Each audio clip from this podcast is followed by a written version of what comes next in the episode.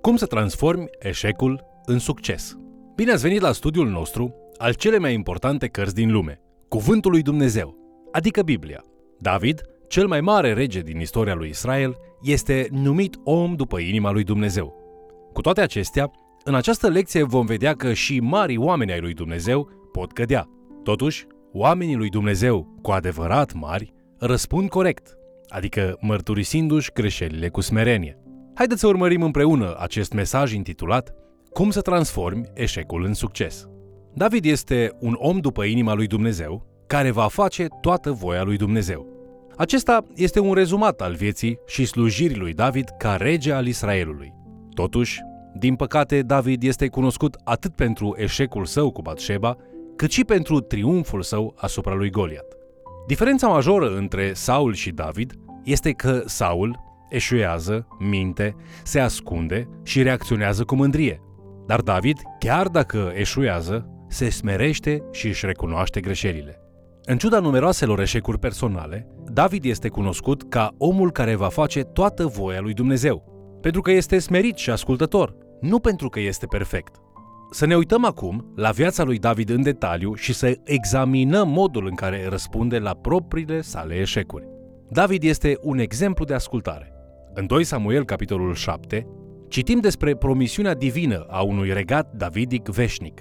David dorește să construiască o casă de închinare pentru Dumnezeu, deoarece în viața lui David, cortul lui Moise a rămas centrul închinării rituale. Natan, profetul, vine la David și îi spune că Dumnezeu nu vrea ca el să construiască un templu, lăsând această sarcină moștenitorului lui David. Dar Dumnezeu îi va construi o casă lui David, oferindu-i o împărăție veșnică. David va avea o dinastie și o succesiune de fii care vor conduce Israelul pentru eternitate. Știm că Isus, Mesia, numit și fiul lui David, se încadrează în această linie de succesiune și împărăția sa nu va avea sfârșit. Când David aude această promisiune a legământului, se roagă o rugăciune frumoasă. În doi Samuel, capitolul șapte, versetele optsprezece la douăzeci și unu, David spune: Cine sunt eu, Doamne Dumnezeule, și ce este casa mea de mai făcut să ajung unde sunt? Și încă atât este puțin înaintea ta, Doamne Dumnezeule. Tu vorbești despre casa robului tău și în viitor și binevoiești să înveți pe un om cu privire la aceste lucruri, Doamne Dumnezeule. Ce ți-ar putea spune David mai mult? Tu cunoști pe robul tău, Doamne Dumnezeule. După cuvântul tău și după inima ta, tu ai făcut toate aceste lucruri mari ca să le descoperi robului tău. Aceste cuvinte arată inima lui David, smerenia și dragostea sa pentru slava lui Dumnezeu. Totuși, după acest moment înalt din punct de vedere spiritual, David experimentează cel mai de jos punct al vieții sale. În doi Samuel, capitolele de la unsprezece la optsprezece, citim despre David păcătosul. David comite păcatele de viol, adulter și crimă. Timp de un an întreg, David încearcă să acopere totul. Pe măsură ce ajungeți la această perioadă din viața lui David, întrebarea legitimă este: cum se poate ca un om după propria inima lui Dumnezeu, a cărui inimă este să facă toată voia lui Dumnezeu, să cadă atât de adânc? Chiar dacă David este un om evlavios, el nu este dincolo de puterea poftei, a corupției, bogăției și puterii, a mândriei, a aroganței și a autoprotecției. Din cauza acestor lucruri, el suferă un eșec spiritual devastator. Citim în doi Samuel, capitolul unsprezece, cu versetul unu. În anul următor, pe vremea când porneau împărații la război, David a trimis pe Ioab cu slujitorii lui și tot Israelul să pustiască țara lui Amnon și să împresoare Raba. Dar David a rămas la Ierusalim. Era vremea când regii trebuiau să-și conducă armatele în luptă. David rămâne în urmă și trimite pe altcineva să-i conducă armata. Acest prim eșec îl expune ispitei. Îl găsim ridicându-se din pat seara și, conform tradiției evreilor, pășind agitat pe acoperișul casei sale, când vede o femeie frumoasă făcând baie. În cultura ebraică, aceasta este cunoscută ca o baie de purificare rituală, care semnalează că este aproape de ovulație.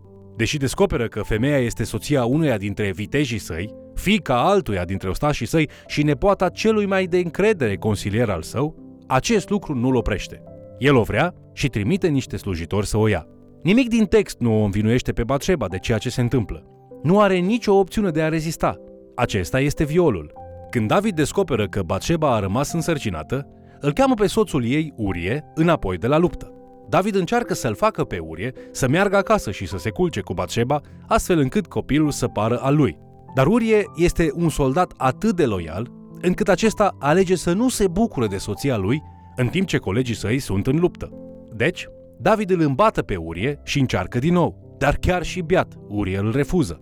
În doi Samuel, capitolul unsprezece, cu versetul unsprezece, Urie spune: Chivotul și Israel și Iuda locuiesc în corturi. Domnul meu Ioab și slujitorii domnului meu sunt tăbărâți în câmp, și eu să intru în casă, să mănânc și să beau și să mă culc cu nevasta mea? Viu ești tu și viu este sufletul tău, că nu voi face lucrul acesta. David renunță și scrie un mesaj generalului său Ioab spunând: Puneți pe Urie în locul cel mai greu al luptei și trageți-vă înapoi de la el ca să fie lovit și să moară. doi Samuel, capitolul unsprezece, cu versetul cincisprezece. Nu a trecut mult timp până când Ioab îi trimite cuvânt împăratului spunând: Arcașii au tras de pe vârful zidului asupra slujitorilor tăi și mulți dintre slujitorii împăratului au fost uciși și a murit și robul tău Urie, hetitul. doi Samuel, capitolul unsprezece, cu versetul douăzeci și patru. Urie a fost ucis, așa că David nu este vinovat doar de viol și adulter cu soția unui prieten drag, ci și de cea mai intensă formă de crimă. David profită de loialitatea lui Urie, determinându-l să își ducă la îndeplinire propriul ordin de execuție. Oricât de cumplită ar fi această serie de păcate, răspunsul lui David la păcatul său este unul dintre cele mai bune exemple pentru noi din toate scripturile. Pentru că noi, ca și David, suntem predispuși la păcat și eșec. Dumnezeu ne arată acest exemplu, astfel încât să putem învăța cum să ne descurcăm cu propriile noastre eșecuri. Atât doi Samuel, capitolele unsprezece la optsprezece, cât și mulți dintre psalmi au fost scrise în această perioadă în care David ne arată cum să trăim, cum să murim și cum să eșuăm. Totuși, să ne străduim întotdeauna pentru dreptate, dar David ne arată cum să răspundem când eșuăm. În doi Samuel, capitolul unsprezece, avem detaliile îngrozitoare ale păcatului lui David. Apoi, în capitolul doisprezece, un profet curajos pe nume Natan apare în fața lui David cu o poveste despre nedreptate.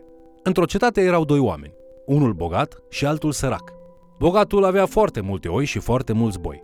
Săracul n-avea nimic decât o mielușa pe care o cumpărase. O hrănea și o creștea la el împreună cu copiii lui. Ea mânca din aceeași bucată de pâine cu el, bea din același pahar cu el, dormea la sânul lui și el o privea ca pe fata lui. A venit un călător la omul acela bogat. Și bogatul nu s-a îndurat să se atingă de oile sau de boii lui ca să pregătească un prânz călătorului care venise la el, ci a luat oaia săracului și a gătit-o pentru omul care venise la el. doi Samuel, capitolul doisprezece, versetele unu la patru. Auzind lucrul acesta, David se supără. Viu este Domnul, că omul care a făcut lucrul acesta este vrednic de moarte. Natan arată cu degetul către împăratul David și spune cele mai faimoase cuvinte. Tu ești omul acesta. doi Samuel, capitolul doisprezece, cu versetul șapte. Chiar acolo, în sala tronului, Natan îl confruntă și îl acuză pe David de păcatul său. Acum amintiți-vă, David este rege. David poate spune, decapitați-l. Dar David nu face asta. Aici, el dă dovadă de măreție, în ciuda păcatului său întunecat. David se mărturisește și se căiește. întâi Ioan, capitolul unu, cu versetul nouă, ne spune inima lui Dumnezeu pentru un păcătos care se mărturisește. Dacă ne mărturisim păcatele, El este credincios și drept ca să ne ierte păcatele și să ne curățească de orice nelegiuire. Aceasta nu înseamnă că se elimină consecințele păcatului nostru, iar David are de suportat consecințe cumplite pentru acțiunile sale. Psalmul cincizeci și unu ne spune despre inima lui David de-a lungul alegerilor sale teribile. Trecând prin păcatul său îngrozitor, timpul său de ascundere al faptelor sale, apoi confruntare, mărturisire, pocăință și anticiparea pedepsei legale. Dacă ai păcătuit și nu știi să-ți mărturisești păcatul, apelează la Psalmul cincizeci și unu. David își mărturisește păcatul, dar știe că există consecințe chiar și în pocăință. Natan continuă cu o predicție a consecințelor divine și naturale pentru ceea ce a făcut David.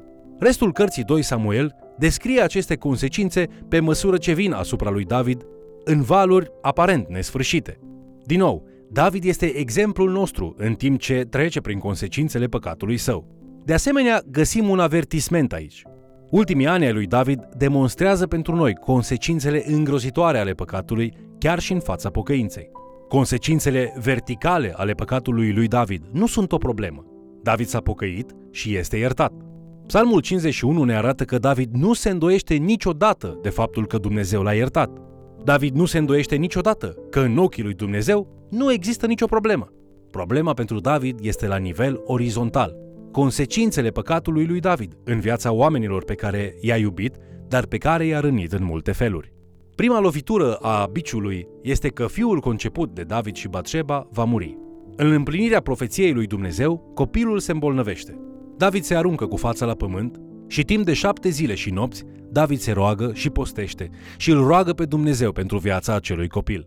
Apoi citim în doi Samuel, capitolul doisprezece, versetele nouăsprezece la douăzeci. David a băgat de seamă că slujitorii lui vorbeau în șoaptă între ei și a înțeles că murise copilul. El a zis slujitorilor săi: "A murit copilul?" Și ei au răspuns: "A murit." Atunci David s-a sculat de la pământ, s-a spălat, s-a uns și a schimbat hainele, apoi s-a dus în casa Domnului și s-a închinat. Întorcându-se acasă, a cerut să îi se dea să mănânce și a mâncat. Oamenii nu înțeleg comportamentul lui David. Ei vin la el și îi spun: "Ce înseamnă ceea ce faci?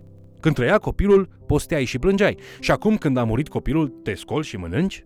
El a răspuns: "Când trăia copilul, posteam și plângeam, că ziceam: cine știe dacă nu se va îndura Domnul de mine și dacă nu va trăi copilul.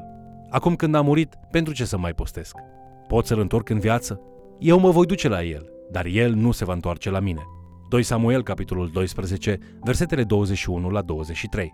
Acest verset este un mare confort pentru oricine și-a pierdut un copil.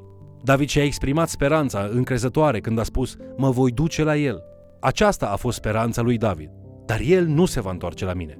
Acesta a fost motivul de durere a lui David. Consecințele continuă. Când Natan l-a determinat pe David să-și pronunțe propria condamnare cu povestea mielului furat, David răspunde spunând două lucruri. În primul rând, el spune: "Viu este Domnul, că omul care a făcut lucrul acesta este vrednic de moarte." Acest lucru este adevărat. David ar fi meritat să moară pentru ceea ce a făcut. Totuși, ca braț executiv al legii, David vorbește după lege spunând: "Și să dea înapoi patru miei pentru că a săvârșit fapta aceasta și n-a avut milă." doi Samuel, capitolul doisprezece, cu versetul șase. În total, David pierde patru fii ca și consecință pentru păcatul său. După copilul nou născut, David pierde pe Amnon, Absalom și în cele din urmă pe Adonia, fiecare în moduri tragice și oribile, dar fiecare legat direct de păcatul lui David. Vedeți? David are un fiu pe nume Amnon și o fiică pe nume Tamar, din soții diferite. Amnon o violează pe Tamar. Apoi celălalt fiu al lui David și fratele Tamarei după ambii părinți, Absalom, pe care David îl iubește foarte mult, îl ucide pe Amnon pentru crima sa. Absalom fuge apoi ca să-și scape viața și devine un fugar. Când citiți aceste capitole, nu puteți rata consecințele îngrozitoare ale păcatului său. Violul și crima încep să se înmulțească, derivând din exemplele păcătoase ale lui David. În timp ce se afla în exil, Absalom inițiază o revoluție împotriva tatălui său după patru ani de comploturi și manevre, subminând încrederea poporului în David și, se pare, conspirând cu alții care erau supărați pe David în legătură cu problema Batșeba. Unele dintre cele mai întunecate zile din viața lui David vin când David aude că propriul său fiu i-a întors pe oameni împotriva lui și caută să-l omoare. David este apoi alungat din Ierusalim înapoi în peșterile din Adulam, unde în tinerețe fusese un fugar din fața lui Saul. În cele din urmă, un David cu sufletul la gură câștigă o mare victorie militară asupra lui Absalom, dar inima îi se rupe și mai adânc, odată cu vestea că fiul său Absalom a fost ucis în acea bătălie. David strigă într-o durere amară în doi Samuel, capitolul optsprezece, cu versetul treizeci și trei: "Fiul meu Absalom, fiul meu, fiul meu Absalom, cum n-am murit eu în locul meu, Absalom, fiul meu, fiul meu." În toată această tragedie, David recunoaște că acestea sunt consecințele păcatului său. El nu caută să dea vina pe Dumnezeu sau pe alții. El este smerit de propriile sale eșecuri și știe că singura lui speranță este mila lui Dumnezeu. Cu altă ocazie, când un om pe nume Șimei îl blestemă pe David în față, în doi Samuel, capitolul șaisprezece, mai degrabă decât să-l execute pe acest om, David acceptă ceea ce Șimei spune ca venind din partea lui Dumnezeu. Când se confruntă cu păcatul, David mărturisește și se căiește, apoi acceptă consecințele păcatului său și se întoarce la Dumnezeu în închinare. Acesta este un exemplu excelent al modului în care trebuie să ne ocupăm de propriile noastre păcate. Citind povestea păcatului lui David și în special consecințele păcatului lui, realizați că niciunul dintre noi nu este dincolo de cădere. Deși scopul nostru este să ne abținem de la păcat, Dumnezeu ne arată ce trebuie să facem atunci când eșuăm. Dumnezeul nostru este bogat în milă și bunătate și El este plin de har față de păcătosul care mărturisește și se căiește. Chiar dacă mai pot exista consecințe ca urmare a păcatului, Dumnezeu rămâne bun și harul Său este suficient pentru păcătosul care se întoarce înapoi la El. Deși scopul nostru este să ne abținem de la păcat, Dumnezeu ne arată ce trebuie să facem atunci când eșuăm. Dumnezeul nostru este bogat în milă și bunătate și El este plin de har față de păcătosul care mărturisește și se căiește. Chiar dacă mai pot exista consecințe ca urmare a păcatului, Dumnezeu rămâne bun și harul Său este suficient pentru păcătosul care se întoarce înapoi la El. Vă mulțumesc pentru că ați fost alături de noi studiind Cuvântul lui Dumnezeu. În lecția de astăzi, povestea eșecului lui David ne arată că răspunsul nostru la păcat este incredibil de important. În timp ce David a suferit consecințe grave, binecuvântarea și ungerea lui Dumnezeu nu l-au părăsit niciodată, pentru că s-a mărturisit și s-a pocăit cu smerenie. Acesta este un exemplu excelent pentru noi. Nu este nimic prea îngrozitor ca Dumnezeu să nu poată să ierte. Te invit să ne urmărești în continuare și, de ce nu, să mai chem cel puțin o persoană să ni se alăture.